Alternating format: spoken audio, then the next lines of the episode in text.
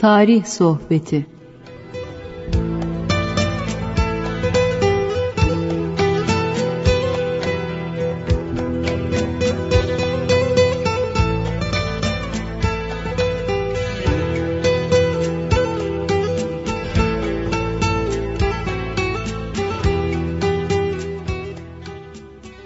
Merhaba kıymetli dinleyenlerim. TGRT FM bir tarih sohbetinde daha sizlerle beraber olmaktan dolayı mutluyum, sevinçliyim. Bugünkü programımız esnasında tek tek masada Muhittin Yaygıngöl bizlere yardımcı oluyor. Gökhan Güler Bey de sizlerden gelecek telefonlar için yönetmen masasında hazır bekliyor. Programı hazırlayıp bir saate yakın müddet içinde sunmaya çalışacak olan ben İsmail Yağcı, bütün dinleyenlerime inşallah ekibim adına tabii güzel bir vakit geçirmenin temenni ediyorum. Hayırlı bir vakit geçirmenin temenni ediyorum. Vakti herkes geçirir. Kimisi öldürür. Ne yapıyorsun? Vakit öldürüyorum. E bir adam. Vakit öldüreceğine sen öl bari. Çünkü allah Teala vakit öldürmek için bizi göndermedi ki. Şimdi iş yerinde çalışan bir tezgahtar. Böyle elinde bir kalem, çeşitli motifler çiziyor falan. Patron soruyor, oğlum ne yapıyorsun? Valla efendim vakit öldürüyorum. Dese ne olur? Şşt, şutlanır kapıdan. Hemen hemen anında hiç. Hadi oğlum sen git dışarıda vakit öldür. Çünkü bizim bu iş yerimiz vakit öldürme yeri değil. Fabrikada da böyle, askeri birlikte de böyle, okulda da böyle. Yani bütün mesleklerde vakit öldürmek yoktur. Yani insanın hayatında vakit öldürmek yoktur. Buna rağmen adam bakıyorsun caddede volta atıyor. Ne yapıyorsun? Vakit öldürüyorum. Veya kahveye geliyor ya ne yapıyorsunuz? Vallahi abi işte vakit geçmiyor da şurada arkadaşlarla iki el bir kağıt döndürelim dedik. Neticesi hele bir de çayına mayına oynadılarsa e, ahireti de halletmiş olurlar, dünyayı da halletmiş olurlar. Evet. Onun için vakitleri hayırlı ve iyi geçirmek lazım. Bu ömür çok kısa. Çok kısa. Hepimiz için çok kısa akıbette mutlak gelecek olan bir ölüm var. Kitaplarda buyuruyor ki, güzel doğru kitaplarda buyuruyor ki, mutlak gelecek olanı şimdi geldi bil. Aha şimdi geldi bil. Ona göre ne yapar insan? Oo, bacakları dolaşır. Ölümüne şöyle bir ay kaldı falan dedi miydi doktor ondan sonra ne yapacağını şaşırır.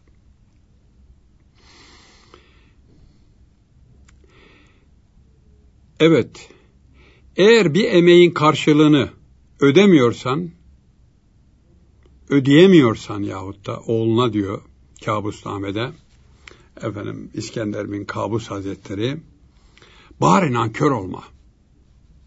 Sana birisi bir iyilik yaptı. İyiliğin karşılığı iyilik. Kötülüğün karşılığı yine iyilik.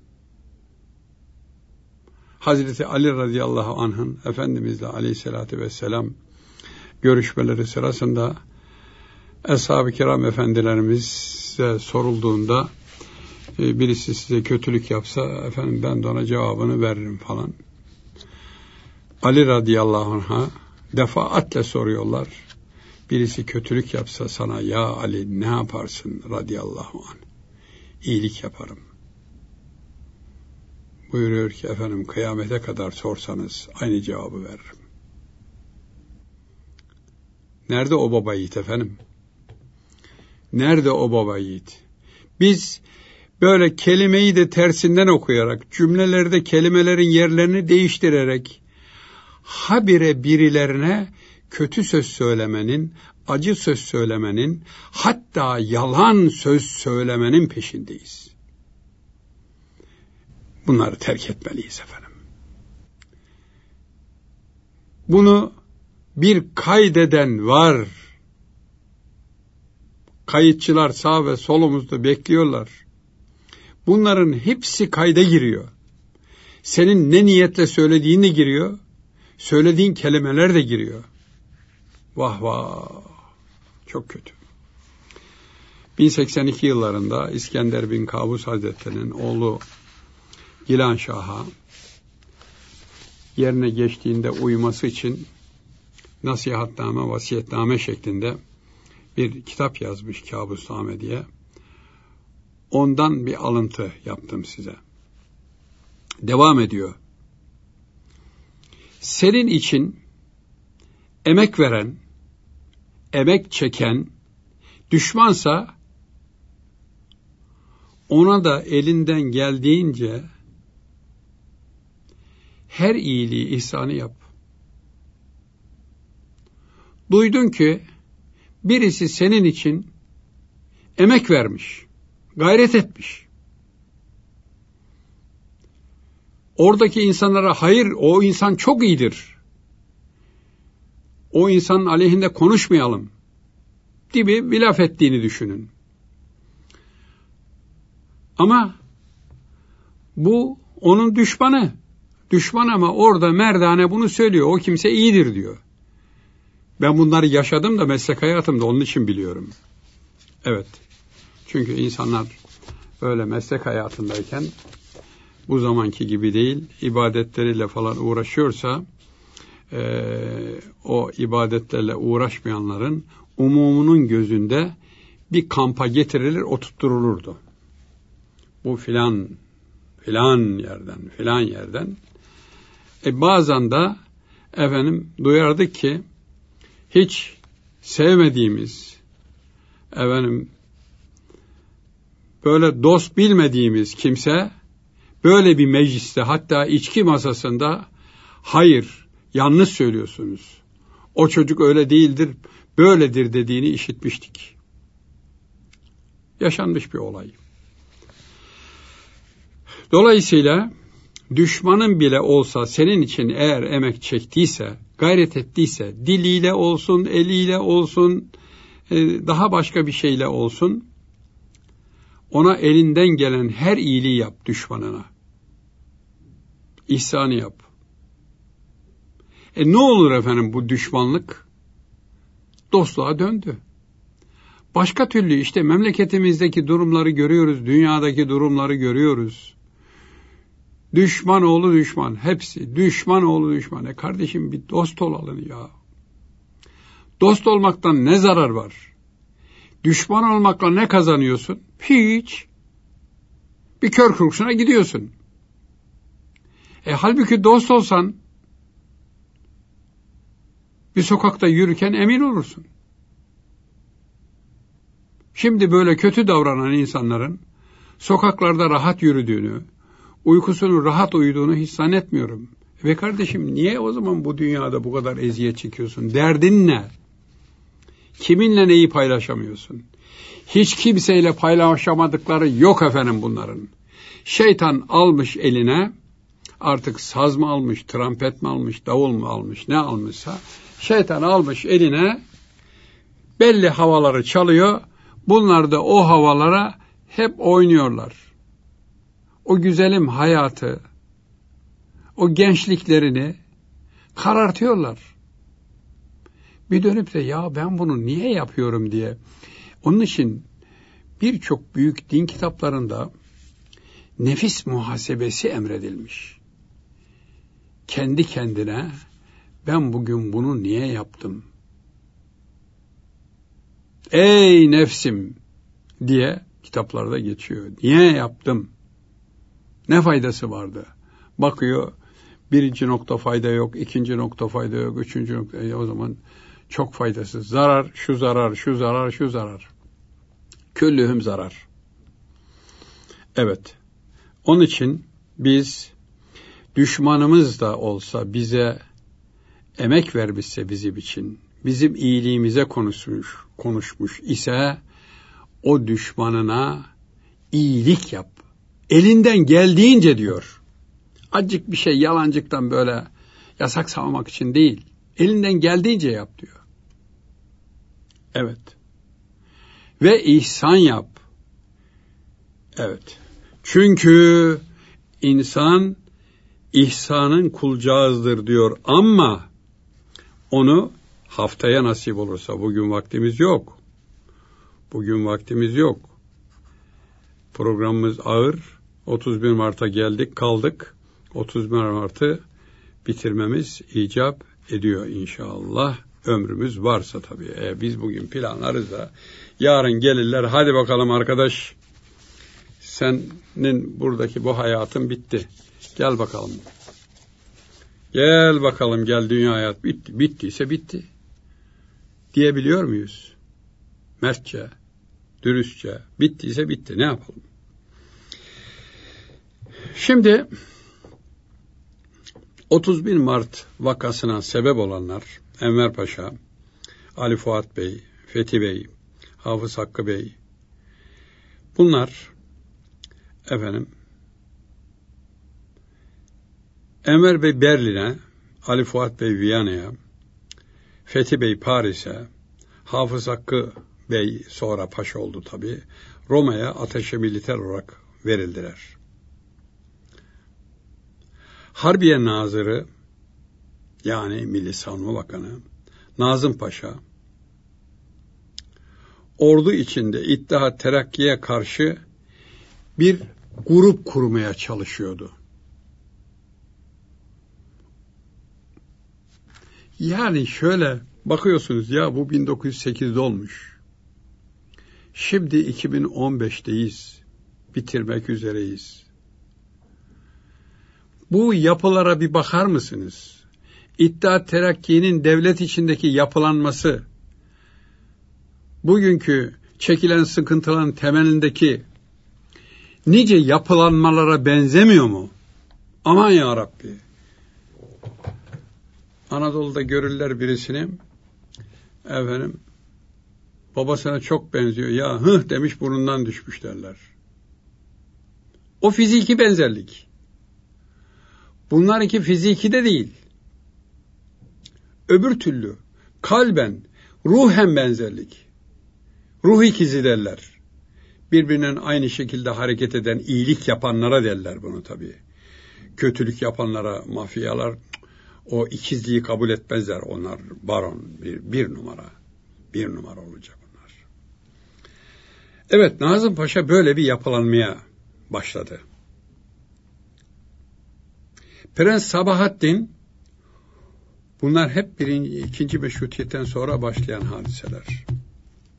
Hukuku Beşer gazetesinde yazdığı yazılarla Abdülhamit Han'ın tahta kalışına karşı çıkıp yani bu meşrutiyet oldu ama o niye tahta? Onun inmesi lazım. İyi de bir sultan geçecek gene yanına. Adı meşrutiyet çünkü. Sultana yer var meşrutiyette. Cumhuriyet değil ki. Sultana yer var. Ama Abdülhamit olmayacak. Niye? Ya niyesi yok. Olmayacak o. 115 sene sonra niye bazı şeyler ne kadar benziyor görüyor musunuz efendim? Allah Allah. Niye? Çünkü Abdülhamit Han 55 milyon kesesinden para vererek memleketi imar etmiş 11.500 veya 11.550 köye bir mescit cami, cami mescit değil cami ve avlusuna bir sıbyan mektebi yaptırmış kendi has parasından efendim. Devlette para yok ki. Devletin borçlarını da kendi ödemiş. 270 milyon da borç ödemiş. Tek başına şehzadeliğinde babasının kendisine oğlum ömür kısa ne olur ne olmaz sen bir sıkıntıya düşmeyesin istiyorum. Rahatsızlığı var ama ölüm hastalığı değil. Kağıthanedeki filan çiftliğimi sana verdim. Bugünkü hastalığın olduğu yerler efendim. Ta kağıthaneye kadar. Sana verdim yavrum diyor. Ağlıyorsunuz diyor babacığım ben ne yapacaktım falan. Yok yok oğlum diyor. Gün gelir bu sana lazım olacaktır. Gün geliyor. Baba gidiyor. Evvela ana gidiyor. Sonra baba gidiyor. Sonra amca geliyor padişah olarak. Bu da garip, boynu bükük, hem öksüz, hem yetim bir çiftliği var. Yüz binlerce koyun yetiştiriyor çiftlikte. Koyun bereketlidir. Rahmetli Ömer abi de öyle buyurdu. Koyun çok bereketlidir kardeşim. Keşke yapabilsek koyun besiciliği diye. Evet, çok duydum ben ağzından. Ve bunlarla bayağı bir para kazanıyor. Avrupa'daki borsa meselesini inceliyor. Çok kafası basıyordu efendim. Ve buralardan da çok büyük paralar kazanıyor. Hiç devletin bir şeyi yok. Hanedanın bir maaşı var. Tahmin ediyorum Abdülhamit Han onu da almamıştır bu haliyle. Devletin hazinesinden alacak. E devletin hazinesi para yok ki versin. E, benim de param var. Almaya tenezzül etmemiştir. Öyle inanıyorum. Ve böylece bu büyük eserleri yaptıran Abdülhamit Han memleketi böyle ölüm hastalığına yattığı yataktan ayağa kaldırıp nekahat devresinde geçirip geçirip geçirtip geçirip değil geçirtip diri bir hale getirdiğinde işte ittihatçılar bakıyorlar ki İngiliz diyor ki o bu çizgiyi geçti. Bu bundan sonra tutulamaz. Ya sizin gibi kahraman kurmaylar, erkanı harpler falan ne güne duruyorsunuz? Alaşağı edin şunu ya. Efendim nasıl yapalım? Evvela diyor ya meşrutiyeti ilan ettirin. Memleket bir seçime girsin, seçimden bir karışsın. Ondan sonra da oralarda meclisteki hadiselerle padişahı güç duruma düşürebilirsiniz. Meclis bir tarafa, padişah bir tarafa. Hep akılları İngiliz veriyor. Çünkü Abdülhamit Han İngiliz'in ağzındaki dişlerini kıran demir bir leblebi idi. 34 sene. Bunun için bunun ortadan kalkmasını İngiliz çok istiyordu. Demediler ki bizimkilerde ya bunlar İngiliz. Bunlar bize hayırlı bir şey tavsiye etmez. Ne dinimiz bir, ne dilimiz bir, ne de milletimiz bir. Bunlar bize hayır tavsiye eder mi? İlla ki bunların kendi çıkarı vardır şeytan gibi. Şeytan öyle şeyler yapar ki kendi çıkarını yaptırmak için kitaplarda yazıyor. Farzı terk ettirmek için sünneti öne çıkarır diyor. Ya o da ibadet. İbadet ama nafile. Bu taraftaki farz. Aman bu kul farzı yapmasın diye nafilelerin üzerine yüklendiriyor. Adamlara aman aman sünnet terk edilmez kardeşim aman ha. Yani Efendimizin şefaatinden mahrum kalırsınız. Mutlaka kılın. Ya sünnetler yerine kaza kılsak hem sünnet yerine gelse hem e, farz borcumuz ödense olmaz olmaz diyor. Öyle bir şey yok diyor. Efendimiz şefaat etmez size. E, Efendimiz şimdi sünneti kılmayana, kılana şefaat edecek. Farzı kılmayana bir şey demeyecek. Ona da şefaat etmiş olacak. Yani sünneti yapıyor adam ama farz borcuyla gelmiş böyle borç batağının içinde ha sen diyor sünnet kılmışım ben sana şefaat edeyim. Mümkün değil. Bu farzı allah Teala'dan getiren de Efendimiz Aleyhisselatü Vesselam Cebrail vasıtasıyla. Olur mu öyle şey? Evet, Prens Sabahattin hemen diyor, hemen Abdülhamit Han'ın tahttan indirilmesi lazım. Neyle? İstanbul'da yayınlanan yazılarıyla, gazetelerdeki yazılarıyla, hukuku beşerde yazıyormuş. İttihatçıların ise meşrutiyetin ilanından sonra gizlilikleri devam ettirmelerine de kızıyormuş. Çıkın ortaya arkadaş diyormuş ya. Çıkın. Gizli paralel yapı bilmem ne bırakın onları. Ortaya çıkın. Dobra dobra mücadele edin sultanla. O da bir kafa. Olur mu? E, yapıyorlar efendim işte olmuş. Ne yapalım? Sadrazam Kamil Paşa İttihatçıların baskısından kurtulmak istiyor. Avcı taburlarını Yanya civarında isyan eden Yunan çetelerine karşı göndermek istedi.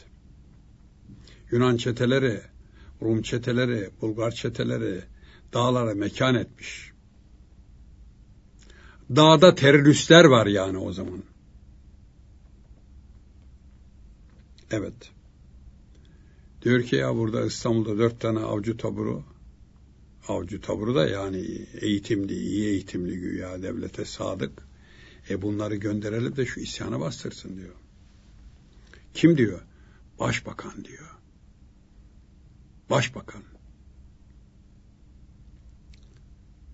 İttihat Terakki mecliste kesinlikle olmaz. Başkenti yalnız bırakamayız. Ya bırakamazsınız ya başkenti. Siz onları danışıklı dövüş getirdiniz. İki futbol takımından birisini getirdiniz. Koydunuz. Ondan sonra ondan maç yapacak olan hareket ordusunda getirdiniz. İkisinin de ipleri sizin elinizde. Birbirleri mücadele ettirdiniz. Memlekette irtica kol geziyor diyerek de bir sürü insanı öldürdünüz. Ondan sonra da iktidara geçtiniz.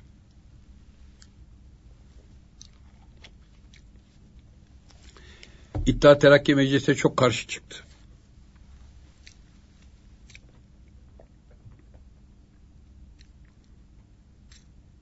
Ve bir gen soruyla gen soruyla Kamil Paşa'yı mecliste düşürdüler sadrazamlıktan. Meşrutiyet var ya efendim, düşürür mü? Düşürür. Meclis çoğunlukla Kamil Paşa'yı düşürdüğüne göre meclisteki çoğunluk İttihat Terakkiciler ve onları destekleyen yabancı unsurlardan gelen milletvekilleriydi. Bu enteresandır. Ayrılıkçı milletvekilleriydi. İttihadı desteklediler. Avcı taburlarını sen misin göndermeye çalışan Yanya tarafına biz adamı Yanya'ya göndeririz dediler. Abdülhamit Han mecburen padişah olarak Kamil Paşa'nın istifasını kabul etti. Yerine Hüseyin Hilmi Paşa'yı 14 Ocak'ta 1909 sadrazam yaptı.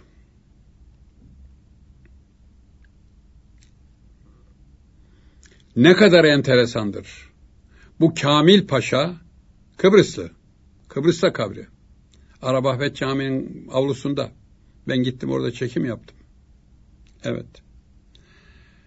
Bu Kamil Paşa ittihatçıların el ele muhalefetle ayrı, ayrılıkçı gruplarla milletvekilleri el ele vererek düşürdüğü Kamil Paşa sadrazamlıktan alınınca muhalefetle işbirliği yapmaya başladı.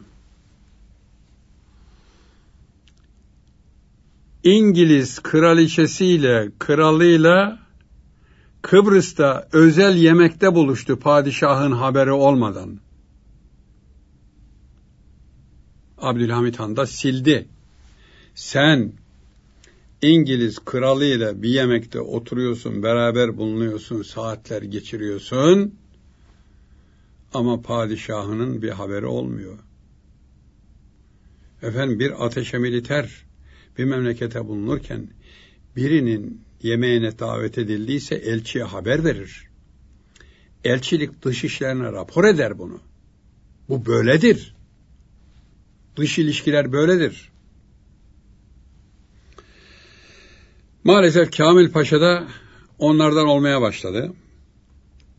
Ve Ocak ayının sonuna doğru 1909 senesinde Harbiye Mektebi'nde bir suni karışıklık çıkarıldı. Subay çıkacak talebeler. 60 talebe okuldan atıldı. Şubat ayında hep 1909 31 Mart'ı olmadan önceki hadiseler bunlar yani 13 Nisan'dan önce olan hadiseler. Derviş Vahdeti İttihadı Muhammedi Cemiyeti'ni kurdu.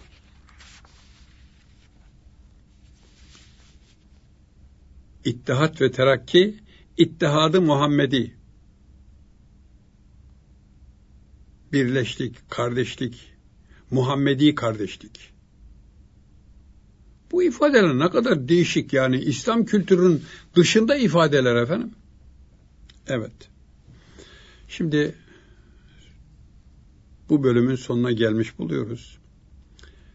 Kısa bir reklam aramız var. Kısa bir reklam arasından sonra inşallah beraber olacağız.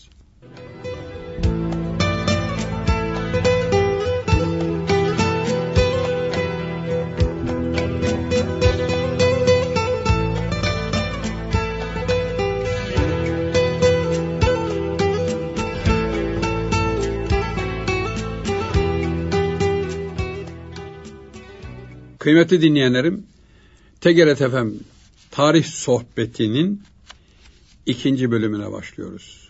Konumuz, radyosunu yeni açanlar için arz edeyim, birkaç haftadır vermeye çalıştığım, sizlere sunmaya çalıştığım, 20 senelik radyoculuk hayatımda hemen hemen hiç temas etmediğim 31 Mart vakasıdır. Bugün konuşuyoruz günlerdir de haftalardır da birkaç haftadır konuşuyoruz. Derviş Vahdeti Volkan gazetesindeki tahrik edici yazılarından birinde padişaha diyor ki İttihadı Muhammedi cemiyetini kurdu. E padişaha ne diyor bakalım? Ey padişahım, ey demiyor tabi de, meşrutiyeti ilga etmek, yani kaldırmak, meclisi kapatmak elinizdedir, diyordu.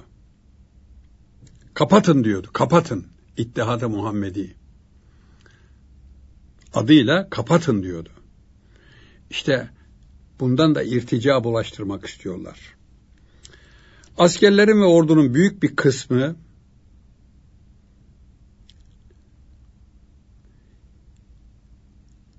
benim kurduğum cemiyetin üyesidir diyordu padişaha Derviş Vahdeti. Bu ara Milli Savunma Bakanlığı yani Harbiye Nezareti bir genelge yayınladı ve ordunun siyasetle uğraşmasını yasakladı. E yasaklandı mı? Ordunun yarıdan çoğu ittihatçı olmuş. Selanik'teki Beyaz Kule civarında bulunan sahildeki o tavernalarda tavernalarda oturup ittihatçı subaylar harp oyunları tertiplemişler. Devletin gizli savunma planlarını bir harp çıktığında nasıl uygulayacağız diye bu planları, bu harp oyunlarını halka açık yapmışlar. Halbuki harp oyunları bugün bizim silahlı kuvvetlerimizde her sene mutlaka her birlik tümen seviyesinde, tugay seviyesinde bu harp oyunlarına iştirak ederler. Ama o harp oyunlarında görevli olmayan subaylar alınmaz. Ya kendi subayımız ya. Görevli olmak ayrı bir şey. İstihbaratta bu böyledir. Herkes görevli olduğu işle ilgili bilgiyle bilgilendirilmeli.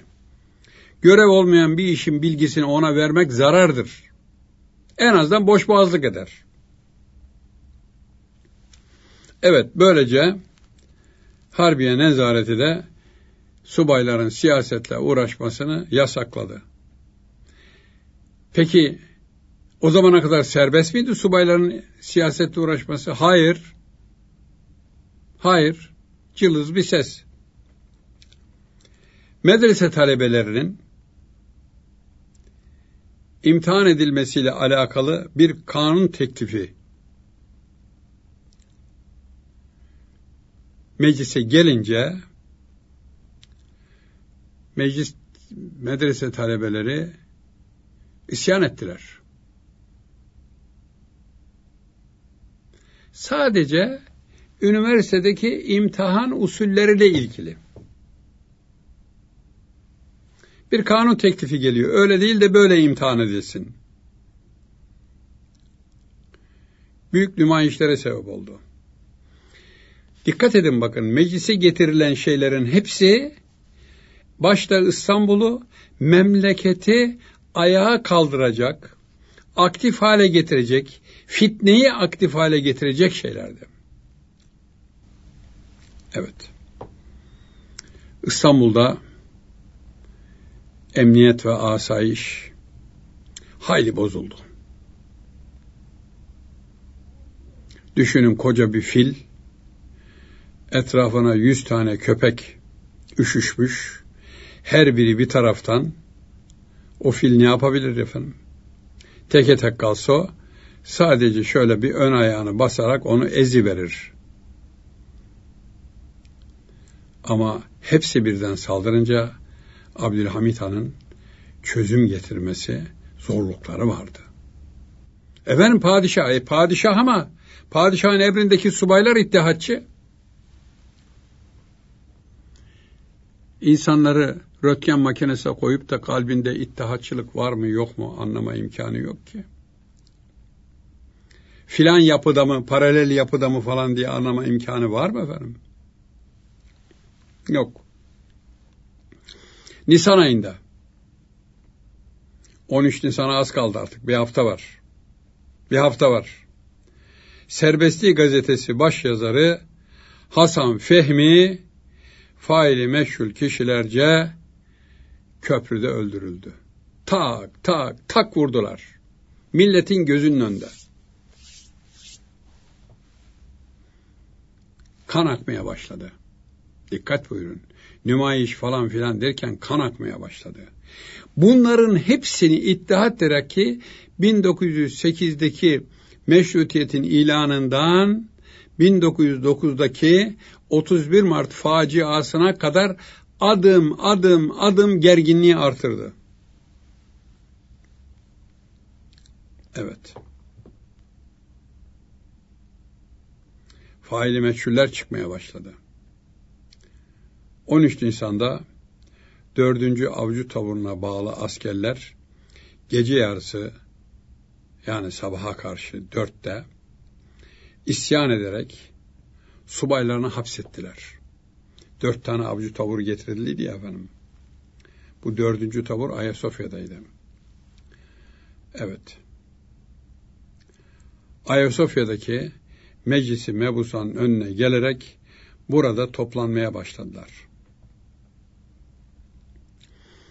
Meclisi Bebusan muhtelif yerlerdeydi. Efendim, çeşitli binalarda, Kabataş bölgesindeki bir binada falan faaliyette bulundu. İşte bu 31 Mart vakası sırasındaki Meclis-i Mebusan binası Ayasofya'nın deniz tarafında durursanız, arkanızda Ayasofya verirseniz, karşınıza gelen şu anda kazı alanı var. Kazı alanı. Yıllardır kazıyorlar. Ne kazıyorlar, ne yapıyorlar? Eski hapishaneye yakın bir yer. İshak Paşa yokuşunun hemen kenarından başlıyor. Sağa doğru böyle o hapishanenin olduğu yere kadar gidiyor. O kazı alanının olduğu yerde meclisi mebusan vardı. Topkapı Sarayı'nın Babu Hümayun'dan karşı karşıya, Çeşme karşı karşıya. Evet. Avcı tabur oraya geldi. Meclisi mebusanın önüne geldi. Ve burada toplandılar hatta mevzi aldılar. Bu dördüncü taburun dördüncü avcı taburunun personeli arasında Derviş Vahdeti ve arkadaşları da vardı. Şimdi Derviş Vahdeti'nin İttihadı Muhammedi cemiyeti kurup padişaha efendim siz işte meclisi kapatın, şunu şöyle yapın, bunu böyle yapın diye akıl veren adam dördüncü avcı taburun içinde. Niye? Dördüncü avcı taburu diğer üçüyle beraber İstanbul'daki irticayı önlemeye geldiler. Veyahut da irticanın temsilcisi olarak geldiler. Karşı takım bunlar. Hareket ordusu geliyor öbür takım. Onlar beraber maç yapacaklar. Taksim Kışlas'tan başladılar. Yıldız Sarayı'na kadar olan sahada top gezdirdiler. Topların her değdiği yerden de oluk oluk kan aktı.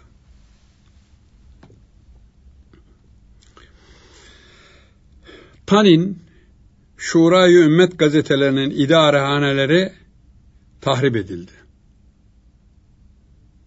İslam düşmanı diye. İslam düşmanı diye. Tanin. Adalet Bakanı yani Adliye Nazırı Nazım Paşa'yı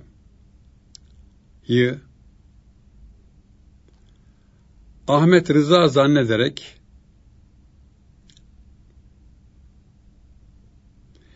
Laskiye mabusu Emir Arslan da Hüseyin Cahit zannedilerek öldürüldü.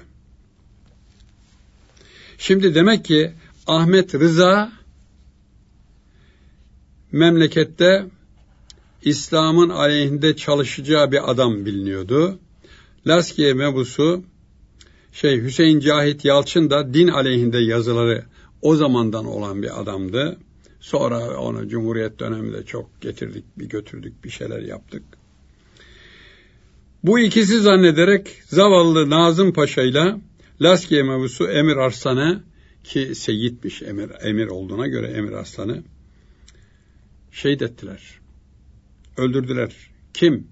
Dördüncü avcı taburu. Öldürme başladı. Vay siz dinimize, imanımıza karışırsınız he mi? Biz adamı öldürürüz dediler. İşlerinde derviş vahdeti de akıl hocalarıydı. Evet. İsyan meşru gerekçelerden, kuvvetli önderlerle idarecilerden, güçlü destekten mahrum,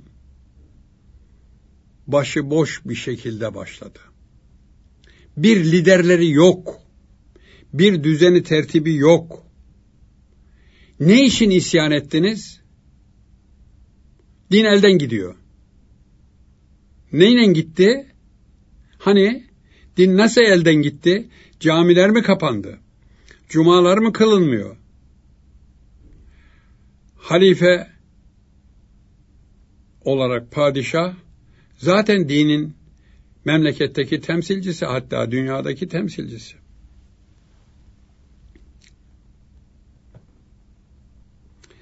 Ve bu hareketin başında halkın tanıdığı, bildiği bir yerde bir devlet makamında bulunmuş falan adı duyulmuş bir adam da yoktu. En meşhuru bu dördüncü taburun en meşhuru Hamdi Çavuş'tu. O da bu ihtilalle tanındı. Cahilin tekili bu Hamdi Çavuş. Halk bu ayaklanmaya karışmadı. Efendim halkın ayaklanmamaya, kar, ayıklanmaya karışmamasının ana sebebi padişahın masumiyetine ve dindarlığına tam olarak inanmalıdır. Doğru olarak padişahı tanımalıdır. İki, halk niye karışmadı? Bu işleri yapanların bütün düzmece hareketlerle memlekette terör estirerek icabında kendi kardeşini de vurarak bu davayı muvaffak etmeye çalışıyorlardı. Batıl bir davayı muvaffak etmeye çalışıyorlardı. Halk karışmadı. Yüksek seviyedeki hakiki din adamları girmedi bu işin içine. Halbuki din elden gidiyorsa hakiki din adamları çıkıp aman çocuklar Allah razı olsun ne ettiniz geldiniz dinimizi kurtarıyorsunuz desinler. Hayır bunların sahte dindar oldukları belliydi. Bu hakiki din adamları hiç bu harekete karışmadılar. Hatta bu isyanın başındaki Hamdi Çavuş dahil diğer onun yardımcılarını hep tenkit eden vaazlar yaptılar efendim. Bunlara inanmayın diye halkı uyarmaya çalıştılar. İlim adamlarından meydana gelen cemiyeti ilmiye ve siyasi kuruluşlar aralarında birleşerek bir heyeti müttefikayı Osmaniye kurdular ve bunlar dediler ki biz meşrutiyete sadıkız bildiri yayınladılar. Tabii ben bu 31 Mart vakasını anlattıkça sizler hep günümüzdeki dünyada yaşanan hadiselerle kıyaslamaya çalışıyorsunuz. Ben öyle yapmıyorum. Ben sadece orada yaşananı anlatıyorum. Tarih budur zaten. allah Teala Kur'an-ı Kerim'inde Celle Celaluhu buyuruyorlar ki sizden önceki kavimlerin başlarına gelenleri inceleyiniz. Bakınız neler olmuş. Biz de onun için tarihle uğraşıyoruz. Abdülhamit Han bu isyanı Hüseyin Hilmi Paşa'nın gönderdiği bir telgraftan öğrendi. Niye? Telefon yoktu o zaman. Sade haberleşme vasıtası telgraftı. Telgrafı da dünya insanlığına ihtira beratı vererek, buluş senedi vererek dünyada e, legal bir haberleşme aracı olduğuna rapor veren Abdülhamit Han'ın babası Abdülmecit Han'dı. Beylerbeyi Sarayı'ndaki bir tecrübeden sonra bu insanlık için çok faydalıdır dedi. Abdülhamit Han da sarayda icabında telgrafhanenin başına oturur. 77-78 Osmanlı Rus Harbi'nde 93 Harbi'nde cephe komutanlarına oradan Harbiye nazaretinin dışında emirler verirdi telgrafla. Evet.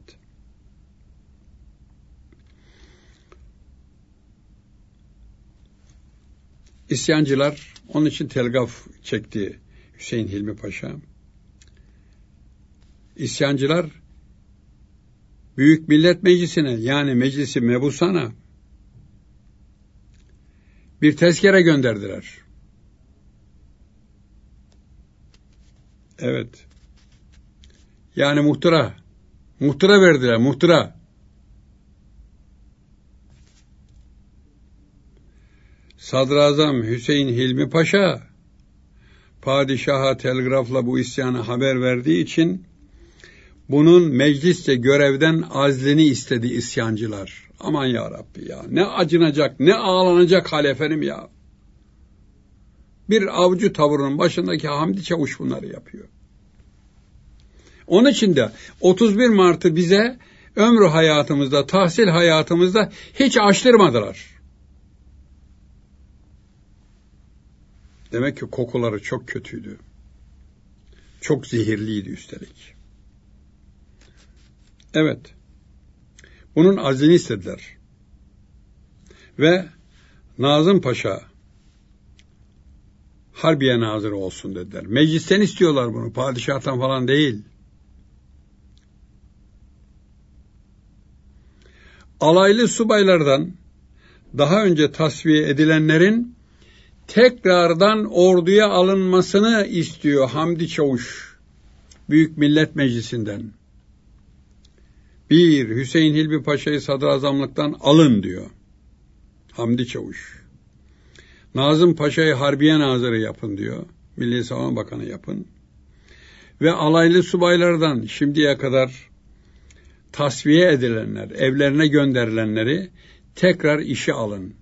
Demek ki onların içinde kandırdıkları çok ittihatçılar vardı. Padişah bu tezkereyi duyduktan sonra Hüseyin Hilmi Paşa'yı sadrazamlıktan aldı. Hep almasın, inat etsin, hemen gelip sarayı bassınlar. Abdülhamit Han da bunların hamlelerini hep boşa çıkarıyordu. Hani bir karşında boksör var, gayet faullü dövüşüyor seninle. Senin yapacağın şey o adamı dövmek değil çünkü o adama faul yok. Hakem düdük çalmıyor ona. Sana çalıyor. Sen de mecburen onun hamlelerini boşa çıkaracak şekilde kafanı bir sağa eğiyorsun, bir sola eğiyorsun, bir aşağı, bir yukarı derken hamleleri boşa çıkarıyorsun. Abdülhamit Han'ın bu davranışı hamleleri boşa çıkarma davranışıdır. Onun yerine Tevfik Paşa'yı sadrazam yaptı. Müşir Ethem Paşa vardı. Yunan Harbi'nin kahramanı. 1897'deki. Onu da Harbiye Nazırı yaptı. Yani isyancıların istediği kimseleri getirilmedi. Mabey'in başkatip olan Cevat Bey, iyi padişah isyancılara gönderdi. Sizin meclise verdiğiniz tezkeredeki istekleriniz kabul edildi. Eğer bu harekatınızdan vazgeçerseniz şu andan itibaren, tövbe ederseniz, sizi affedeceğini padişahımız işte bu hattı Hümayun'la bildirdi. Çocuklar birinci isteğiniz yerine geldi. Bunların hepsini yaptım. Ama siz de bu hareketinize son verin. Eğer benim bu emrim üzere hatta Hümayun'um üzerine siz bu hatta harekattan vazgeçerseniz sizlere affediyorum dedi. İsyancılar cahil adamlar. Önü ardı yok. Dağıldılar.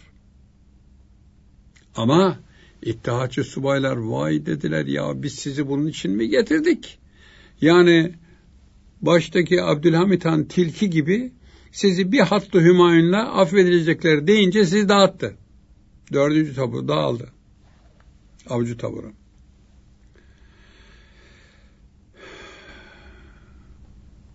Onlar araya girerek ittihatçılar dördüncü avcı taburunu Ayasofya meydanında tekrar topladılar.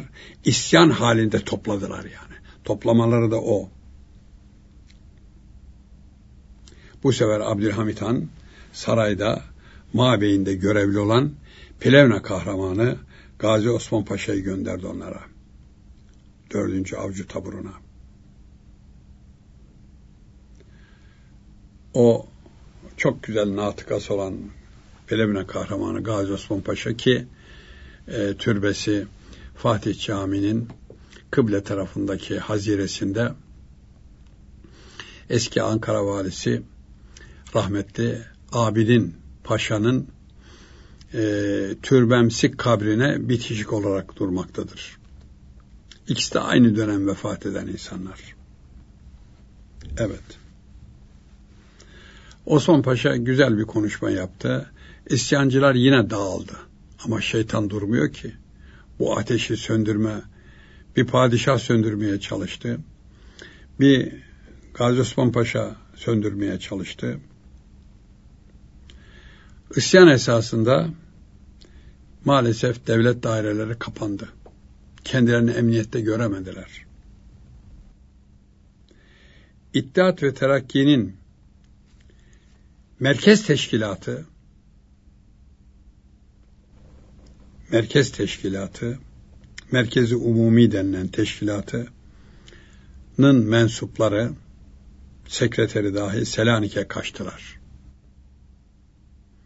Niye? İsyan falso vermeye başlamıştı çünkü.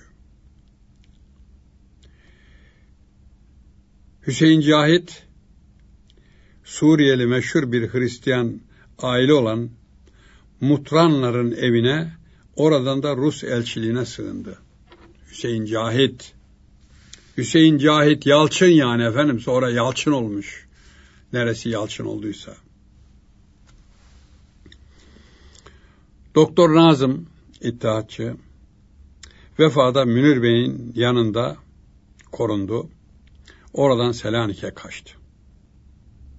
Ya bunların hepsi devlette görev alan adamlar.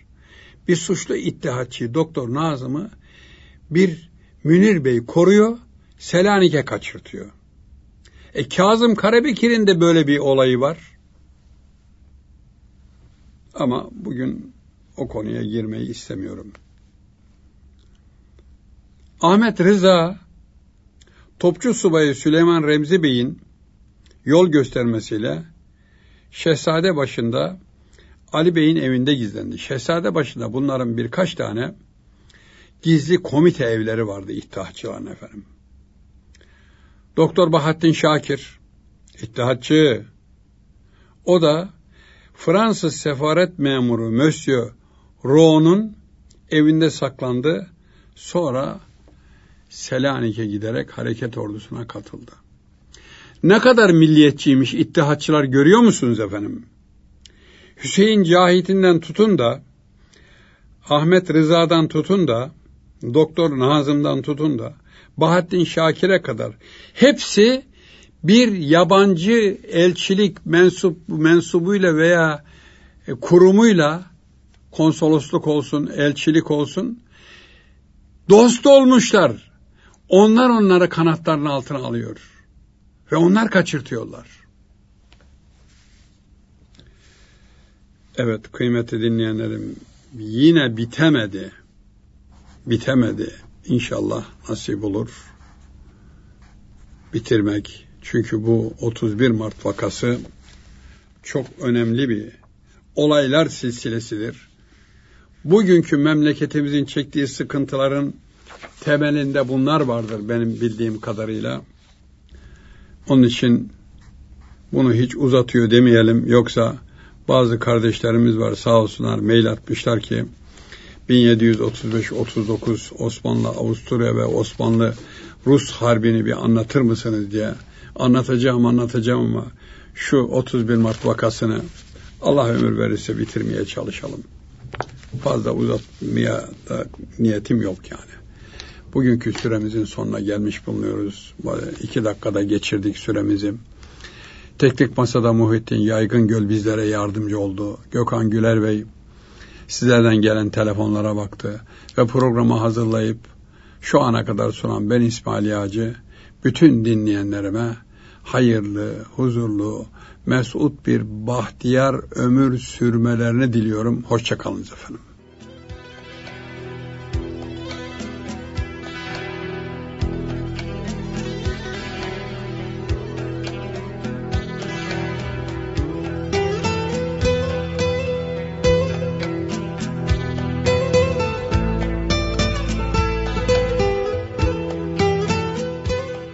Tarih Sohbeti